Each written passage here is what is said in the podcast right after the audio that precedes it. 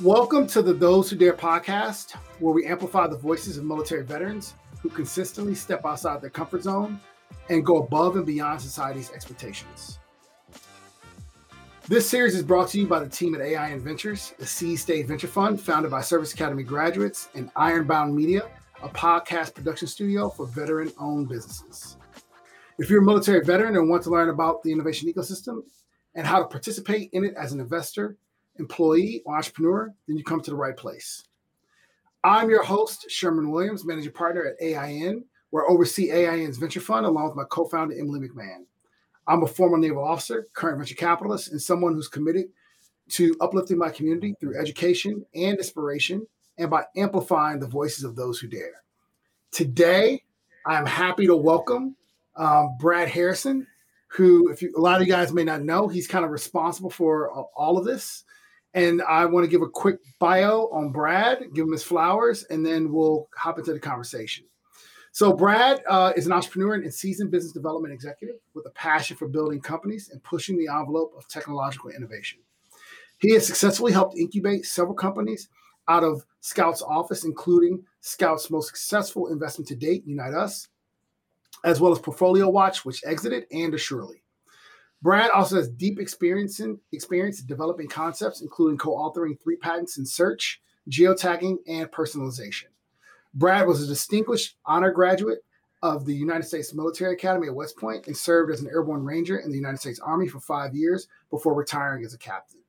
He also graduated from MIT's Sloan School of Management, where he studied new product and venture development.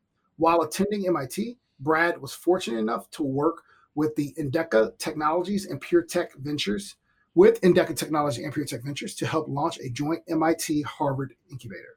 He lives in Austin, Texas, with his wife Angie and their son Elvis, and their daughter Scout, which the which is who is the namesake of his fund. Um, so, Brad, first of all, we just want to kick into this with where you originally from. Um, what led you to going to West Point? Let's just kind of start there. Yeah. So first off, thanks guys. You know, two of my favorite people on the on the line today that I respect and love. So good to be able to spend this hour with you. Um, you know, I grew up uh, just outside of New York City. My family is originally from the Bronx. You know, Hungarian Polish immigrants that you know came to the Bronx and eventually moved outside of the city. My dad bought the house he grew up in, and so I grew up in a small town called Briarcliff Manor. Um, my mentor, since I was a, a, a, young, a wee lad, as he would call me, is a guy named Dick Parsons.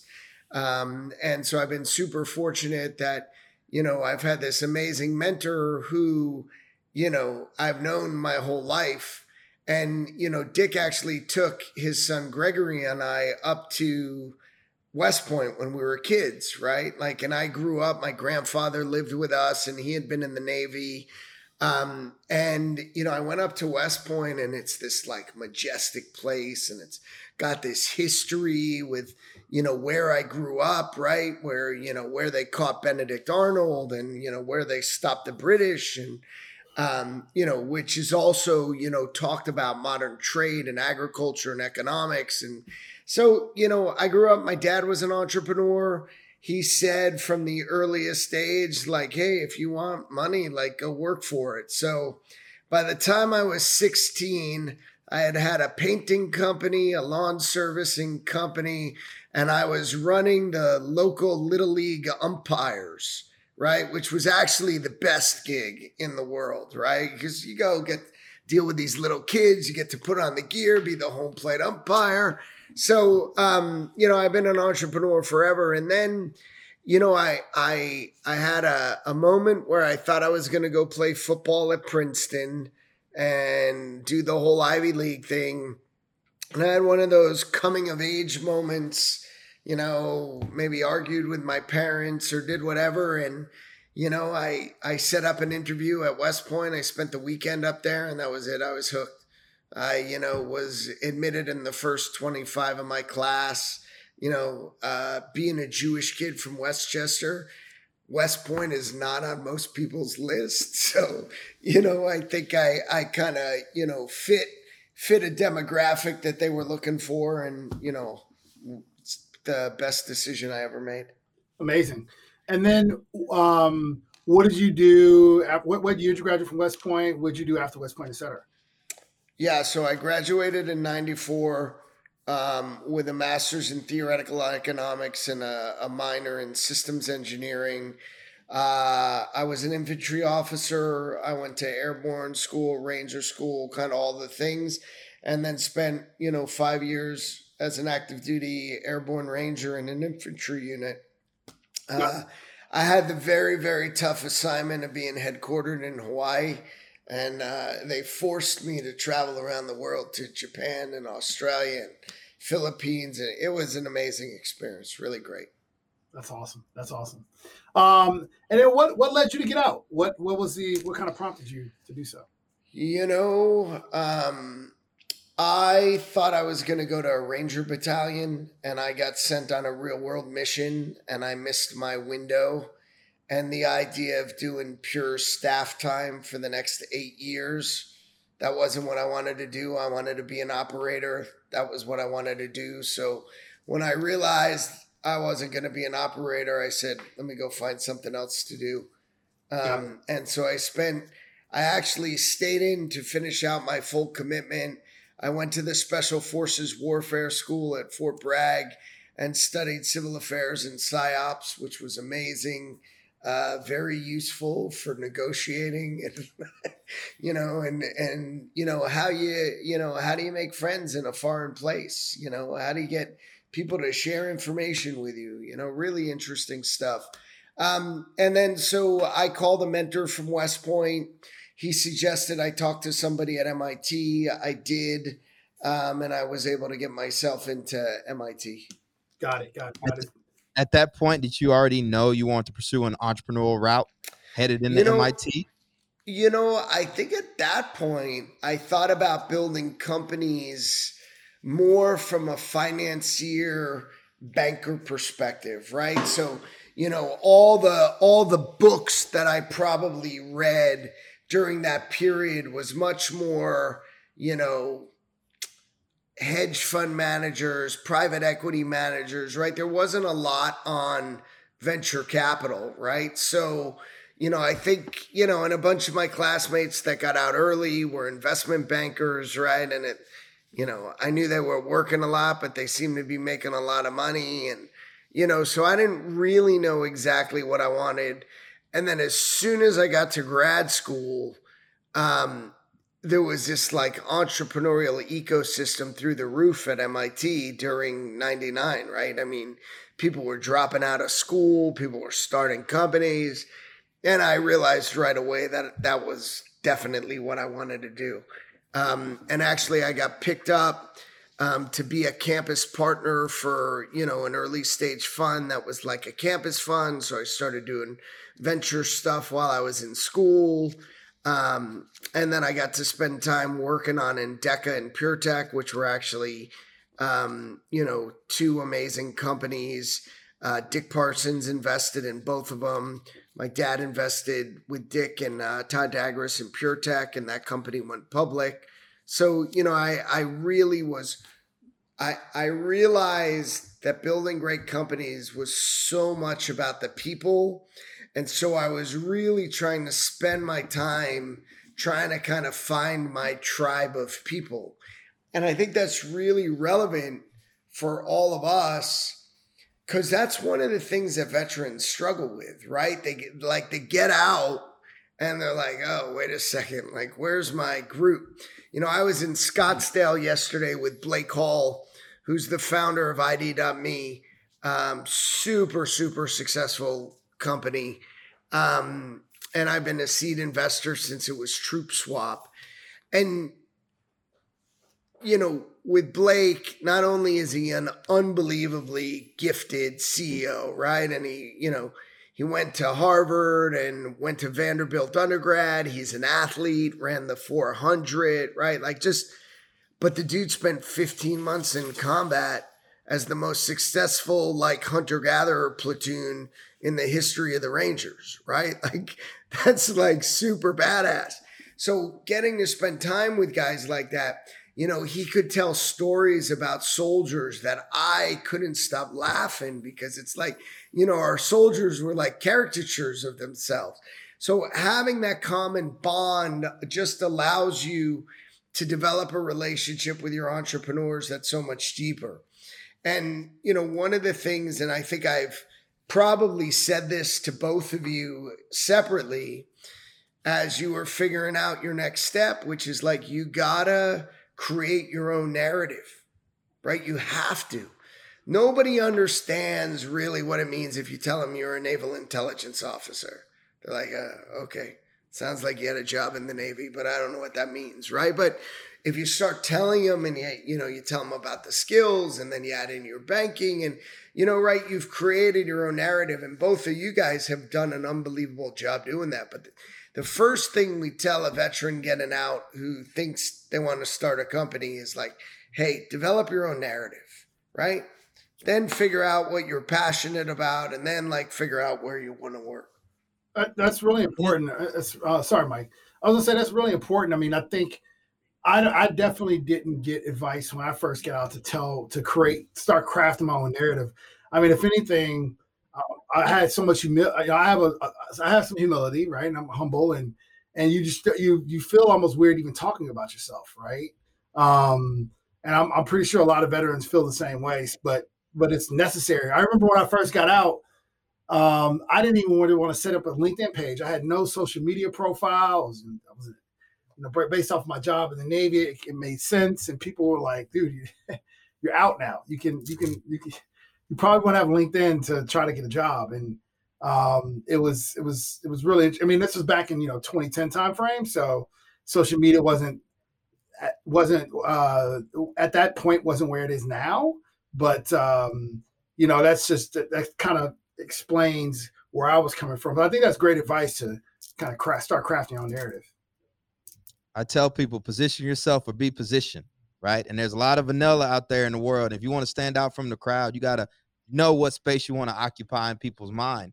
And you know, one thing that I find fascinating about you, Brad, is I met you in 2017 at the Brigade Boxing Championships, right after I launched Ironbound Boxing.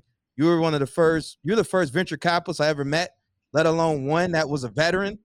Um, and one of the things I was curious about was, you know, what made you think about going in you know, as an investor instead of an operator. But then you start talking about your early experience. You already had ran a paint company. You had done all this different stuff, and so you knew how to make sausage. You knew the, what the reality of being an entrepreneur was like, and how to create leverage. I'm assuming. And so yeah. as you started to think about the next level, I'm excited to hear about you know uh, being a, becoming an investor. Yeah, you know, listen, uh, when when the market blew up in 2000 you know, I thought I was I was working with a you know a Naval Academy grad, and we thought we were going to get a big chunk of money from Harvard to run a fund, and I was just going to go straight into funding. Not getting that money because the market blew up was probably the best thing for me because what it forced me to do is I went down to AOL. I worked in Dulles. I got to write a bunch of IP. I worked with some amazing people, Ed Fish. Tobias Dengel, Ted Leonsis, the vice chairman. And so, you know, what an unbelievable opportunity to like sit in the board meeting of AOL, right? Like one of the biggest internet successes of all, you know, with these billionaires who had made it all themselves. Um, and so I, I'm really blessed that, you know, in that kind of, you know, I remember sitting on my couch and kind of running out of money and, you know, my mom had cancer, so I was like commuting to New York. I was living in Boston. The market was a disaster, right? Everybody had lost all their money. And really, like, putting together a plan from there, which was okay, let's go to a big corporate that's a technology company. Let's get some traditional biz dev.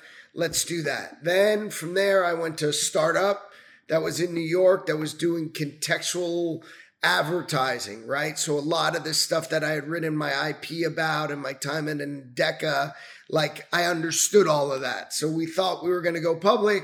We got hit with FCC privacy concerns. So I navigated all of that. And so all those things, Mike, it actually goes to what you were talking about. All these little experiences in business gave me like a huge framework of like, oh, that risk factor on the deck when it says what happens if government regulation changes. Oh, I just lived through that and it cost me $11 million on my options because we didn't go public, right? So, you know, I think living it in this experiential way. And then, you know, I grew up when I was at MIT, you know, the valley was the valley. So I had gone to the valley a couple of times. You know, I'd been to, you know, Google and I don't know, 03. I think I still have a lava lamp from back in the day. You know, like, so I got to see a lot of these amazing companies kind of grow and I got to work in them. And I think that gave me a sense for like what is possible, like what happens when you get it right. You know, you walk out to Google, right? When, when they were, you know, when they were just getting started, and then you go out to Google now and you're like, okay, like these, this is how you build a huge business. Um, and so I think having these different experiences, and then, you know, after I left that startup, I started a consulting business where I advised early stage CEOs in New York, right? And this is right when New York was becoming a an ecosystem, right? So, you know, I'm kind of like one of those, you know, not as OG as Fred Wilson, but kind of in that like old school crowd of, you know, New York where you had kind of worked in business and you had spent time in the startup scene. Um, and then I built in uh, 09, I started writing checks off of my own balance sheet. Uh, by 2011, I had turned that into the first fund. I think in 2015, we sold Olapic, where I was the first $15,000 outside check. We sold Olapic for 149 million, of which 130 million was cash up front. So it was great. Everybody made a bunch of money. Um, but what I realized along the way, right, as I went from Fund One to 1A to two to three, and the best performing companies in my portfolio were, you know, entrepreneurs that had come out of the military, the intelligence community, or research institution or lab. They were just outperforming, right? It doesn't mean I don't have like, you know, a percentage that, you know, are just straight up entrepreneurs. Yeah, sure, absolutely.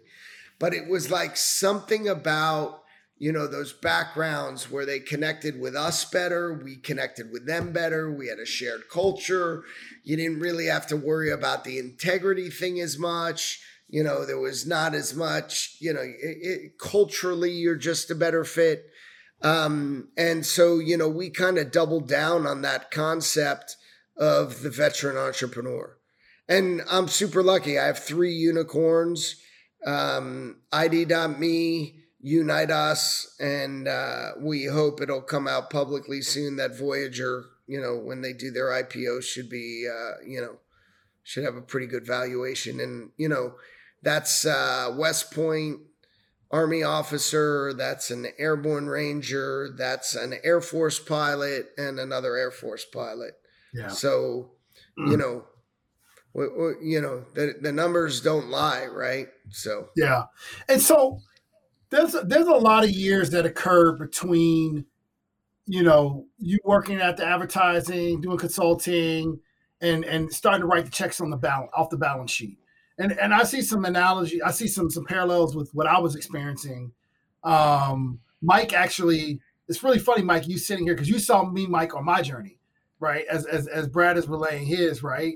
Uh, Mike is actually one of the ones who lit a fire into me. Is like, was it Sherm? You could do your own thing, man. Like, just go. You know, why why are you trying to go work for someone else? You maybe go do your own thing, right? And so, what what was life like between that 0102 time frame and that 2008 or 9 time frame when you started writing checks off of your balance sheet?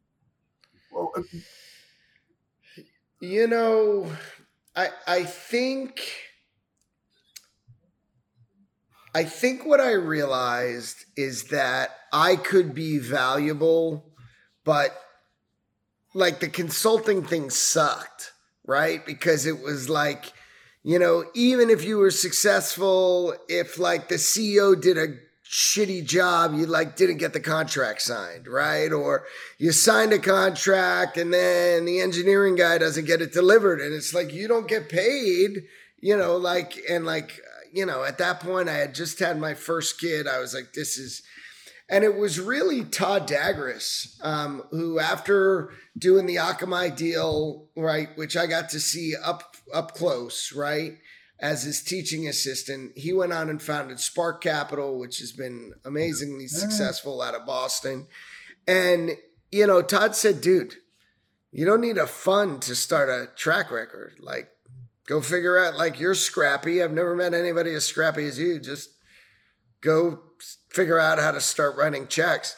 So I called a West Point buddy of mine and he said, Well, I won't send you money, but I'll write two $50,000 checks in the name of your fund.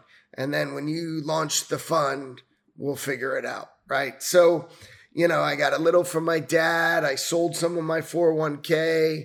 My friend Clay DiGiacinto, you know, put up some money. And so I just kind of strung it together and, you know what what's that saying fake it until you make it you know yeah. i was i was hustling right like i didn't you know the first 24 deals in fund one i wanted to give every single dollar i could to the entrepreneurs so i did all the legal work myself right because i've been the head of biz dev in a unit aol and a you know whatever a unit at my other company, right? Like I had looked at plenty of contracts, right? Yeah. So I did all the legal work. And if you came into my office, like old school army exo stuff, there were 24 notebooks behind my desk, which were like due diligence binders with a printout of all my due diligence and the documents, like old school, sure. Wow. And so now let's let now we're, we have arrived at Scout, right? We've we've gone through this timeline. We've arrived at Scout Ventures, right? So, what is the ethos and what was the thought process behind Scout Ventures, and what was your vision then uh, when you first when you originally started Scout? Yeah, so you know, Dick Parsons had given me the advice as soon as I went to take out. So, you know, when I started my consulting business was Brad Harrison Ventures and I had like, you know, I had made a logo, but like I told you, I was broke. I had no money to come up with a new name and logo. So I came up with the URL BHV, which were the initials of Brad Harrison Ventures. I took the same logo and I just got rid of the Brad Harrison Ventures, whited that out, you know, and had a new logo and, and we became the BHV Entrepreneurship Fund. But I always wanted to create a brand. I wanted it to be something that spoke to what we did. I wanted it to have a relationship with the military. You know, I was an infantryman, the scout platoon. They're the badasses all the way out in front. I wanted it to have a personal connection. My daughter's name is Scout, and I wanted it to be short. And so here we Got are. It. Got it. Scout VC, baby. And so you started off like most fund managers. Walk walk everyone through um, really quickly, just a synopsis of how much money you started with in Scout Fund One or the pilot fund, and then to where you're at now for assets under management. Because I think it's a pretty remarkable story. Um, my, yeah, so the audience too. I just want to say that of the veterans, there are not that many veterans that run their own VC shop.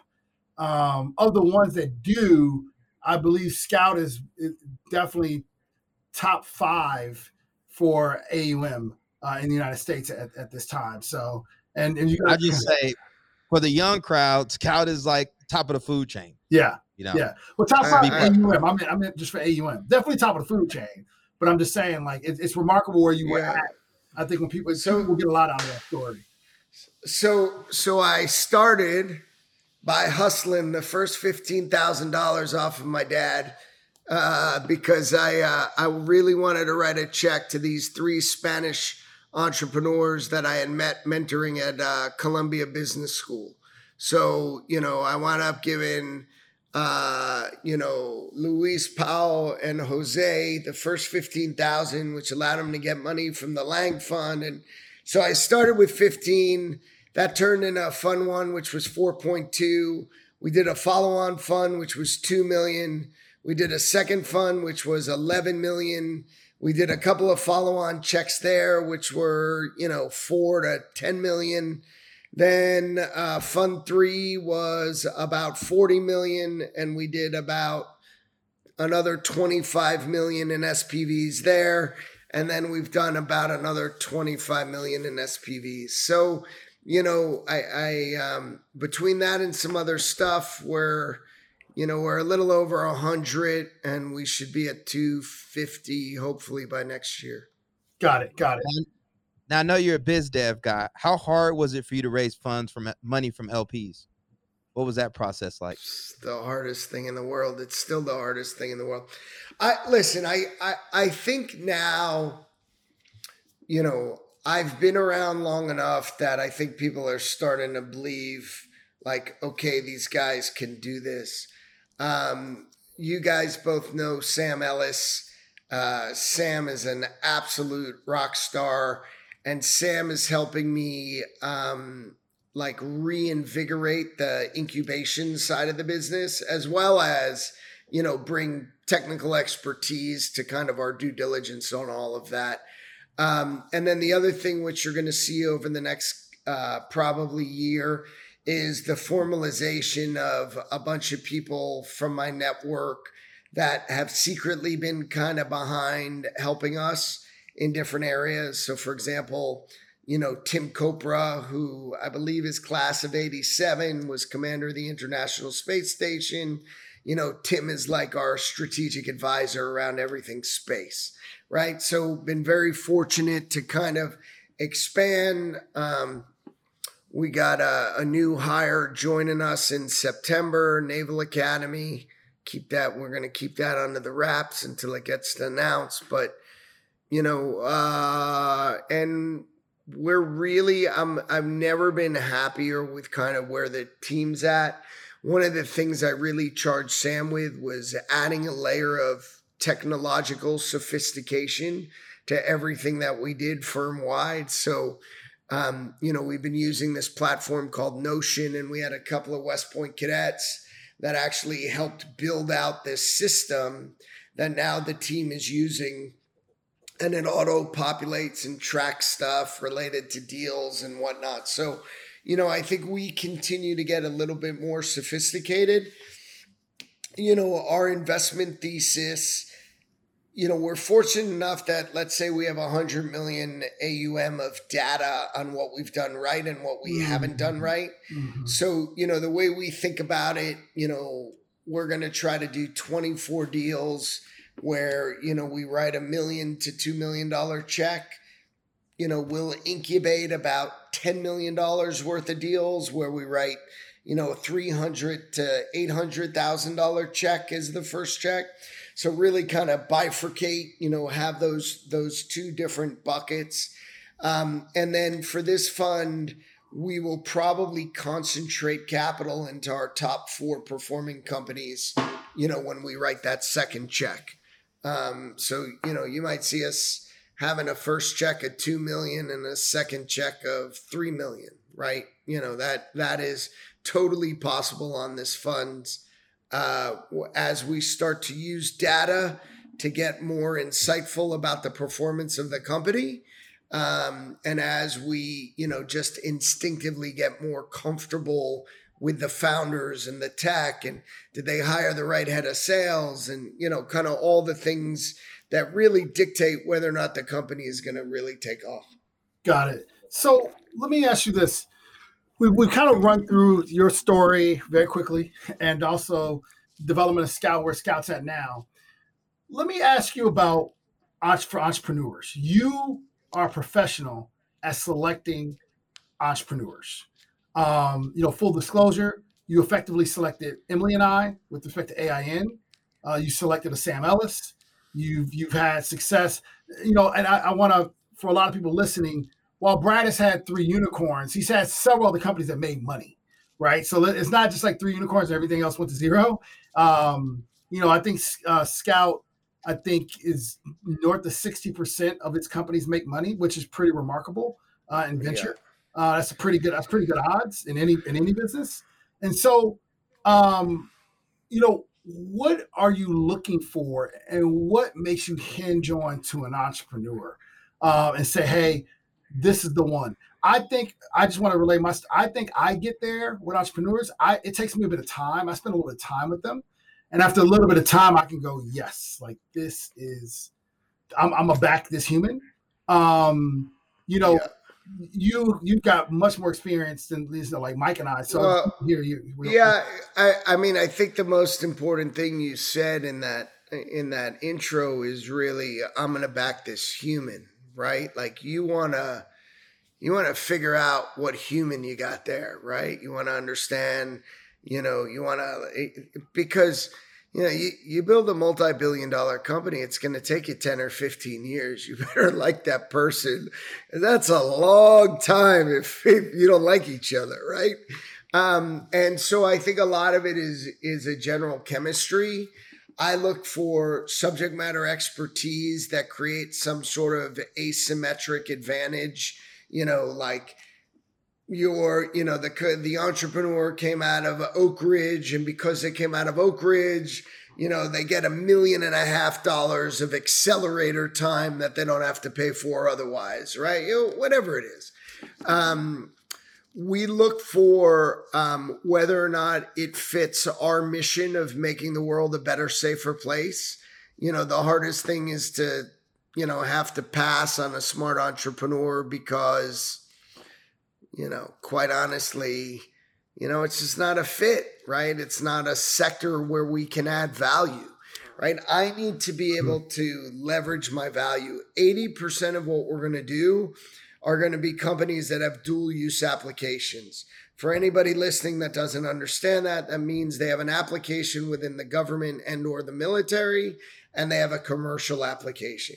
Those are much much harder businesses to build and scale. But when it works, it's awesome because the government spends a lot, a lot of money on technology and innovation. Um, and so for us, um, we focus on frontier tech, broadly defined AI, machine learning, autonomy, robotics, drones, cybersecurity, physical security, quantum, space, and I would say we're spending a lot of time looking at like energy, battery, you know, kind of, like, you know, nothing, none of these technology things work if there's not power, right? Yeah, yeah. Go ahead, Mike. I think it's interesting how uh, earlier you said, "Oh, we've just been lucky," right? But you got three unicorns, and I'm a big fan of Jim Collins, and he talks about return on luck. You know, so you can have people with the same deals in front of them, but you can take it to a level that others uh, won't necessarily do so. And so, even your thesis now, you developed this over time, I'm assuming, like as clear as you're able to articulate it now, wasn't always the case. No, no, no. I mean, listen, you know, I would say that, and and Mike, that's super observant, right? Like I started as a generalist, right? And every year I did the equivalent of what we would call in the military an after action review. Every year, what did I do well? What did I didn't do well? What company? And and part of that is like straight KPIs. I raised this much money. I did this many deals. The deals are generating this much revenue, right? It was super old school. I have an Excel spreadsheet. I would send every CEO the same thing. I would cut and paste them in a workbook. I'd aggregate the data and I have my annual like data dashboard, right? So, you know, excuse me, data is super important and then, um, as as Mike mentioned earlier, the importance of mentors, having the right mentors, um, not always uh, not always to be loving and affectionate, right? Sometimes it's to get the hard advice. Um, and you know, I think the other thing, Sherm, is uh, really allowing the team to evolve. You know, um, the needs of any organization change as the organization scales and grows. Right? What I what I needed seven years ago is not what I need now. Right?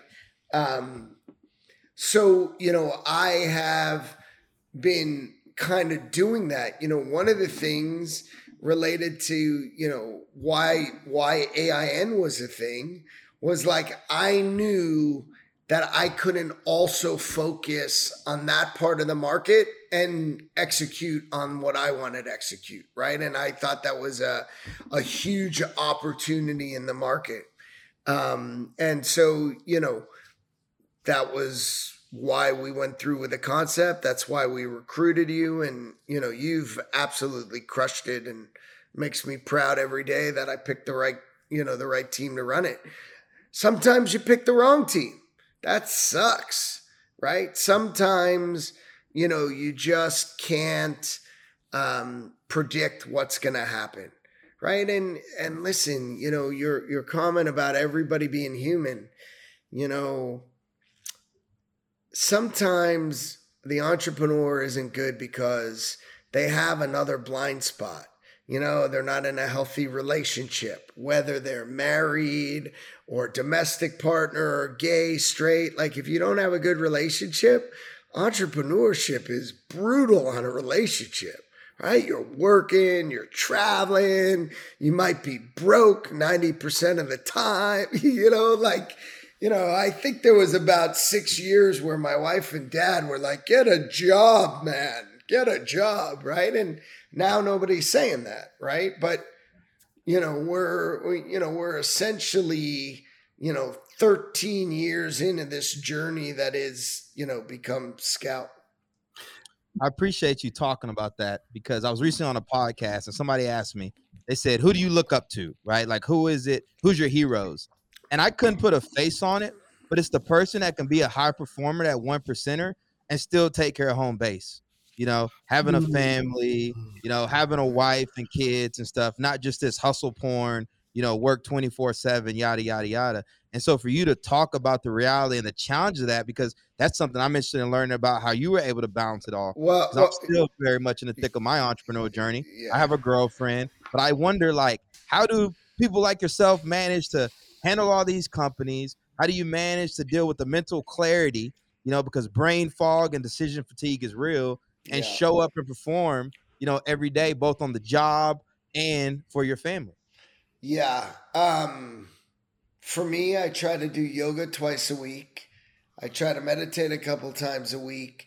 We now have um, at Scout, we we now have uh, breath work that I have on the schedule twice a week for 15 minutes, where I get everybody to zoom in and I make them get up and we do some, you know, ring of fire breathing and we do some box breathing and, you know, I make them stretch it out and I play the flute. You know, I got a shamanic flute. You know, I could throw down a couple of notes for you guys if you want to hear it on the podcast.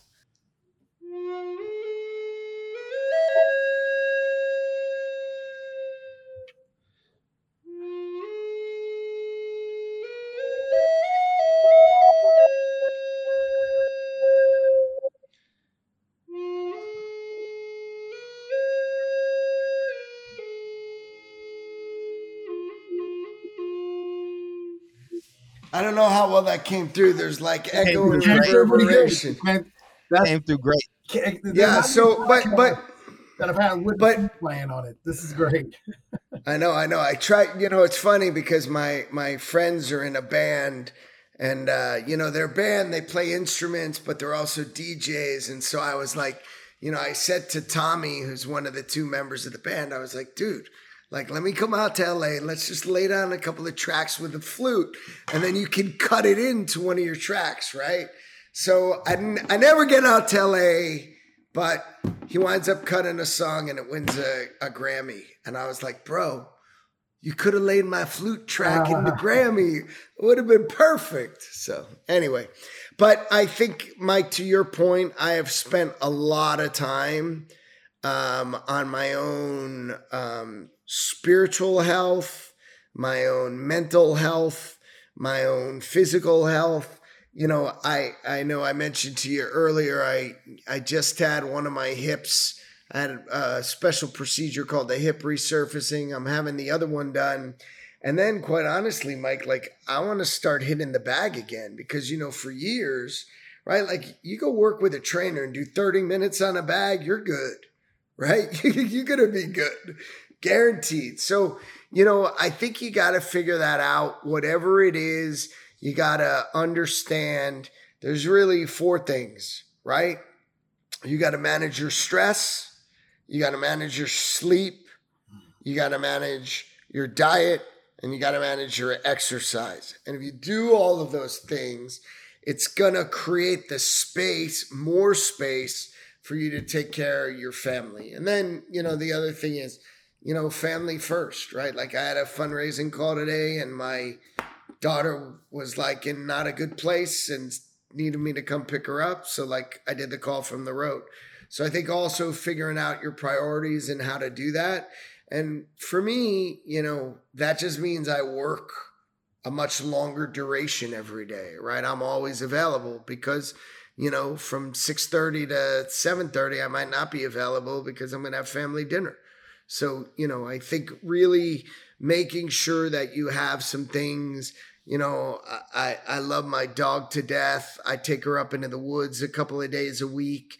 That lets me clear my head, right? Fresh air, mental, you know, listen to some Bob Marley or don't listen to anything at all and just hear nature, whatever you need on that given day. And I think that's really important. And I encourage that into CEOs because the loneliest job is to be the founder. It's the loneliest job, right? No matter how many mentors, advisors, investors, right? Like ultimately the buck stops here, right? If there's not enough money in the account, I have to wire the money in the account. That's my job, right? That's being the founder. That's really being responsible and, you know, you want to get that, you know, embedded into the firm culture. So everybody thinks the same way. Everybody realizes, like, oh, yeah, like, you know, that, that money is like, you know, that's got to create value, right? Every time we spend any money, we need to create value collectively. Um, and, you know, we actually just took a bigger office space in New York because, you know, we got a bunch of entrepreneurs and we're incubating something and i wanted to make sure you know i created the environment to encourage that entrepreneurship. Let me ask you a question. Um, the uh, there's a unique phenomenon with military veteran entrepreneurs where you know we're we're not unique but I mean, we're, we're spread we are spread all over the country when we when a lot of us get out right? Um, and for those folks that are coming from not in new york or not in austin or not in california uh, what advice do you have from that that person that you know meets a woman that lives in North Carolina? He was stationed at Bragg, and you know he's with you know that's where he's living now, or he's down in Virginia, Southern Virginia, because he was in Norfolk or Dam Neck or something like that beforehand, Virginia Beach, and now he's kind of you know in small town of VA, um, or they're up in up in Seattle, Tacoma area, right, and, and outside the city, right. Um, so these are smaller venture ecosystems. Um, you know, what what advice do you have for, from those kind of folks? Well, the first thing you got to do is I don't care what market it is, there is an ecosystem. So you got to like find out what the epicenter of that ecosystem is. Is it an event? Is it a happy hour? It, it doesn't matter. And you just got to go mix it up, man. Got to go mix it up. Get in there and start asking you know, about the resources and the community, right? Like the great thing about startups is it is, it's a community, right? Mm-hmm. Um, and so you just got to find your community.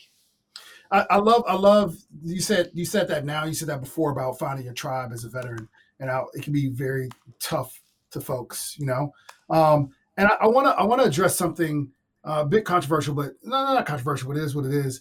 Like, so you're Jewish, Mike and I black. Mike's actually writing a book on black veteran entrepreneurship, right? Um, and so you know we haven't we, we haven't necessarily been part of the majority, uh, and there's some unique challenges that go along with not being part of the majority and trying to start something from an entrepreneurship standpoint.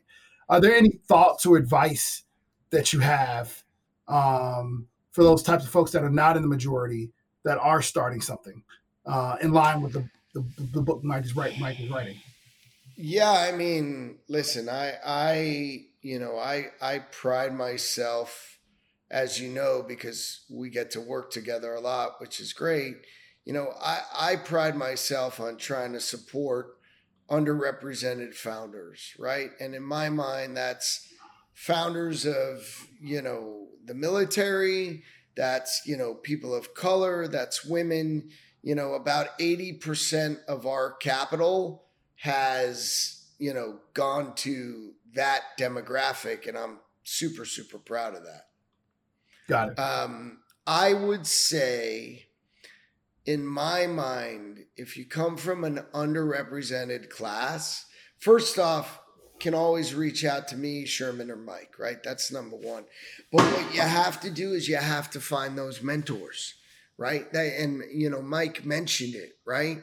You know, um, this, this idea that, you know, you gotta just focus on developing your narrative. You have to find the local community. And then within that, you got to find a mentor and then, you know, start to navigate. And then the other thing is don't take no for an answer.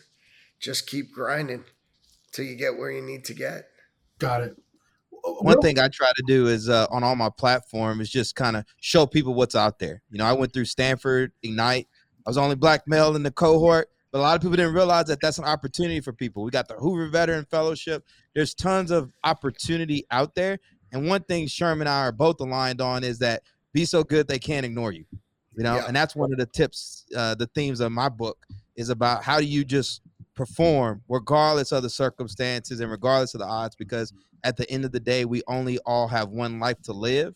And I don't think it's necessarily best to spend it letting other people rob you of a happy, fulfilling life.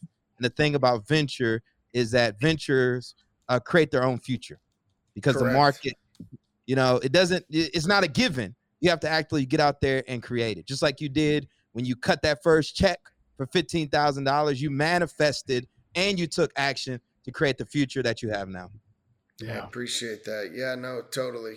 It, it couldn't be said better than that. And, you know, it's just, you just got to keep doing it, man. I mean, over and over again.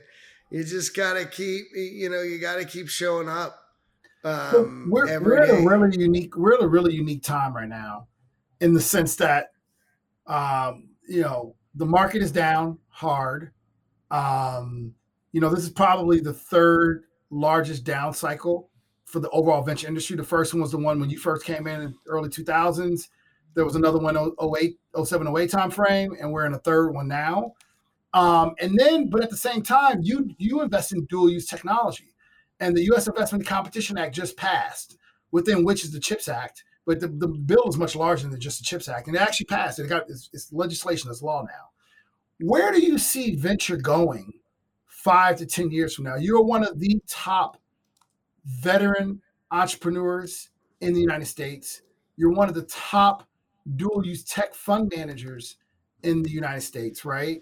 Um, so it'd be, it'd be great to kind of get your input and where you see things going. Yeah. Um, well, thank you. That's very kind of you to say. Um, first off, we are not going to compete on a global level with uh, China if we don't get more support from the government. The CHIPS Act, critical. You know the endless frontier you know whatever whatever they're calling it like we need every one of those dollars to support innovation in the US we need that for jobs. We need that for protecting our IP we need all of that. And i think you know listen i think it's a pretty good sign that you know general catalyst lux 8VC, you know, Mithril, right? These are you know, these are all really, really smart people. They're starting to pay attention to dual use, right? Mm-hmm. Because all of a sudden you realize, you know, the defense budget's going to be over a trillion dollars in 2024. That's a lot of money. That is a lot of money. Um, and so if you think about it, this we have always been great in America at our university labs and our our dev and and being you know the brightest minds. You know now it's really about how do we, how do we create the infrastructure to harness that and stop the leak of intellectual property? Um, there's no shortage of capital It's about getting that capital deployed efficiently into the companies in the scout world that make the world a better, safer place and what we think are the critical areas of technology over the next two to three decades. As we start to see more and more veteran entrepreneurs gain experience, you start to continue to lift as we climb, pulling up guys like Sherman and myself, et cetera. Do you see their opportunity for uh, veteran focused uh, startup studios? Now, I know you already talked about mm-hmm. incubating in house um, at Scout, and obviously you got incubators and accelerators, and people get confused about that. But essentially, getting operators to work alongside these veteran entrepreneurs and leverage their knowledge, skills, and experience to help them uh, launch and succeed. Because you're seeing across the board a lot more uh, studio models starting to uh, pop up. Yeah, I mean, listen, like I said, you know, we are we are spending a um, ton of time uh, on our incubation program. And for us, um, you know, I think the startup model that you're talking about, it, that is the, that is the way to build companies, right? So, you know, w- when you're in these, you know, cities, um, you know, find that community and, you know, focus on it you know, because you're going to be able to build these things. And I agree with you. I, I think that's the right way, this startup studio, especially for veterans, where many veterans tend to lack the technical talent, or if they have the technical talent, they don't understand, you know, they don't have the, you know, the business side, right? Yeah. So I want I want to try something a little bit different because we're getting towards the end here. Um, sure. So it's a rapid fire, really quickly, um, and it's um, it's going to be it's, it's, it works in twos, right? So we're going to do two of the, two of the people in throughout history. If you could meet them, who would you meet? Um, two of the best books you've read as of late, um, and two of the best deals that you've seen recently. And they can be your investments. That's fine. Um, uh, and so I just want to kind of run, start going down that list. So, uh, and I got one rapid fire I got to ask him too. Okay, awesome, awesome, awesome. Okay, okay. We're let, let, us so start. I'm sorry. So people, people in history, throughout history. If you could sit down with two people, who would you, who would it be? You know, I, I, I, I would say probably Da Vinci, right? Because that dude, I mean, he's like maybe maybe divine knowledge in that guy. So Da Vinci and Jerry Garcia.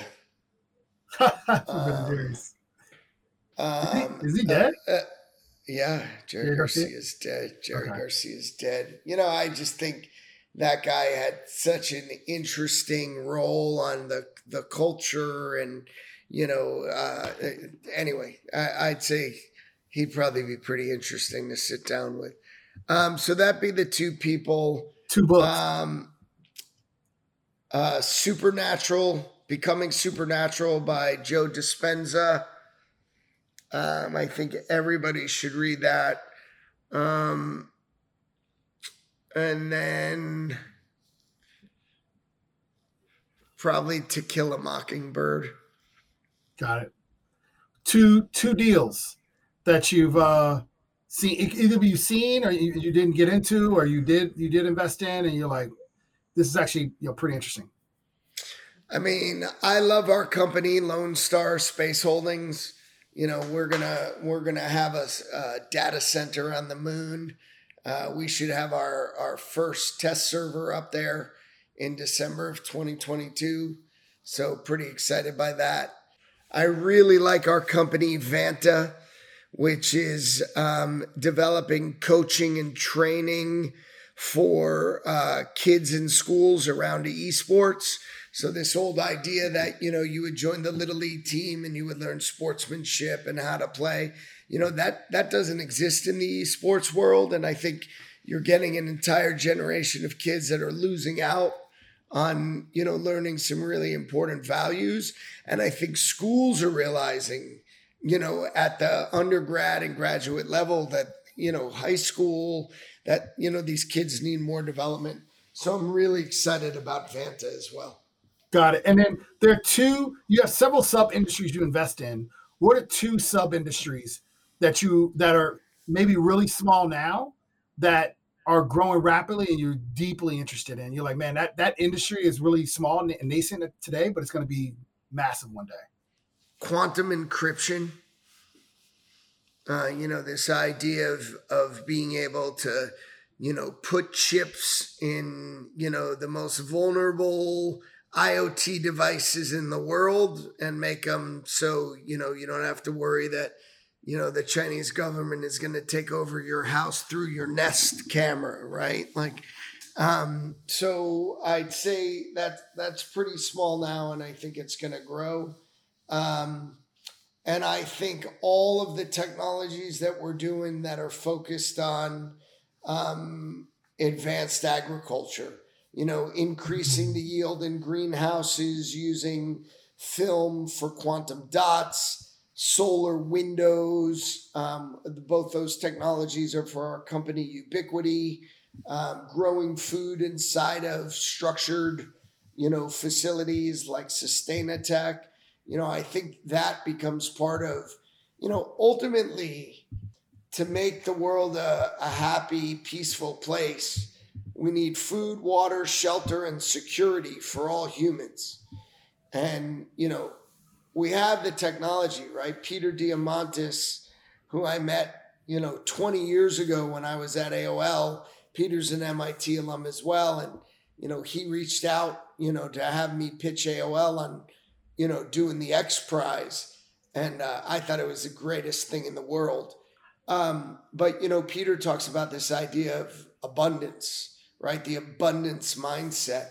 And most of the world, they think, you know, you got 1.6 billion people that, you know, limited access to fresh water and electricity, right? So there's hard to think about abundance. Um, and then you've got, you know, people that have so much that you know, it's ridiculous. So I think trying to, to all of us having a little bit more of a, hey, you know, if I take care of the planet and you take care of the planet, you know, it's good for the planet, right? So I think this idea of a collective consciousness and abundance, I think, is really important. I just finished The Art of Impossible by Steve Kotler, I believe, and I'm also reading Bold. And in uh, The Art of Impossible, he talks about the X Prize and how long it took him and what impossible really looked like, which was Peter sitting down at that laptop and manifesting this vision um, mm. for the world. And so, my one question for you, Brad, is what does it take for you to go from 1% to that 0.01%? Because people are already listening. There's MIT, you're top of the food chain around venture capital. But what does it take for you to get to that next level that you're trying to go to? You know, I, I I think it would be if we could get more institutions to really understand what we're doing. Like if they understood the impact, right? If they met you guys and understood the impact that I've had on you over time, and then they looked at the performance and they said, okay, like this is like a group that we know if we put money at it is not only going to give financial return, but is going to make the world a better, safer place. You know, most of the time we're having conversations and that's not you know that's uh, that's harder to get across. So i think that's number one having more capital. And then the other thing is just time. You know it just takes time to to get through it you know. I mean id.me could sell for you know could go public and be worth a hundred billion dollars. And i know that sounds crazy but you know not if we're managing the identities of 80% of the Americans logging into key systems, right? American company, American engineers, American founder, American security, right? Like, you know, I would love to see that happen. But, you know, I I I think it's a little bit more time so I can get these companies and sell them. Well, we appreciate you spending this time with us. You answered all my questions. Sherman, do you want to close us out? Yeah. So, Brad, um, honestly, I want to give you publicly your flowers. Um, I, I, believe in that, giving people flowers while they're here. Um, and and I think both from Mike and I, you've been you've been instrumental to our lives and our entrepreneurial pursuits. I know from where we came from, uh, there's been we, we've come a long way. Um, both both Mike and I, in our own unique way, we've both come a long way. Um, and you've helped um, kind of guide us along the path. You provided that net, that mentorship, that network to take us to another level uh, and manifest. And and um, you know, it's it's just phenomenal what you've been able to achieve. Um, I mean, for everyone, if you didn't hear that, I mean, a, a man starting off a fifteen thousand dollar check and four point two million eventually, and and growing it to about a hundred something now, and soon to be over two hundred. Right? That that's that's pretty remarkable. Um, Thank you. And and you know, and then you paid it forward, right, to us, right, to both Mike and I. So, um, yeah, we just want to thank you. We hope that all the listeners got a lot out of this. Uh, one of the key things I took away was, you know, find your tribe, right? And um, if you're a military veteran entrepreneur of all types and stripes, heck, if you are an entrepreneur um, in general, you know, the, the people on the call right now on, on this on this podcast are your tribe. Yeah, uh, no, no, hundred percent, and I, and I encourage you know those guys to follow both of you on on LinkedIn because you know you guys are sharing a lot of good content, and you know, the only way to learn it is to just consume it. Yep, absolutely. Well, with that being said, um, we're done.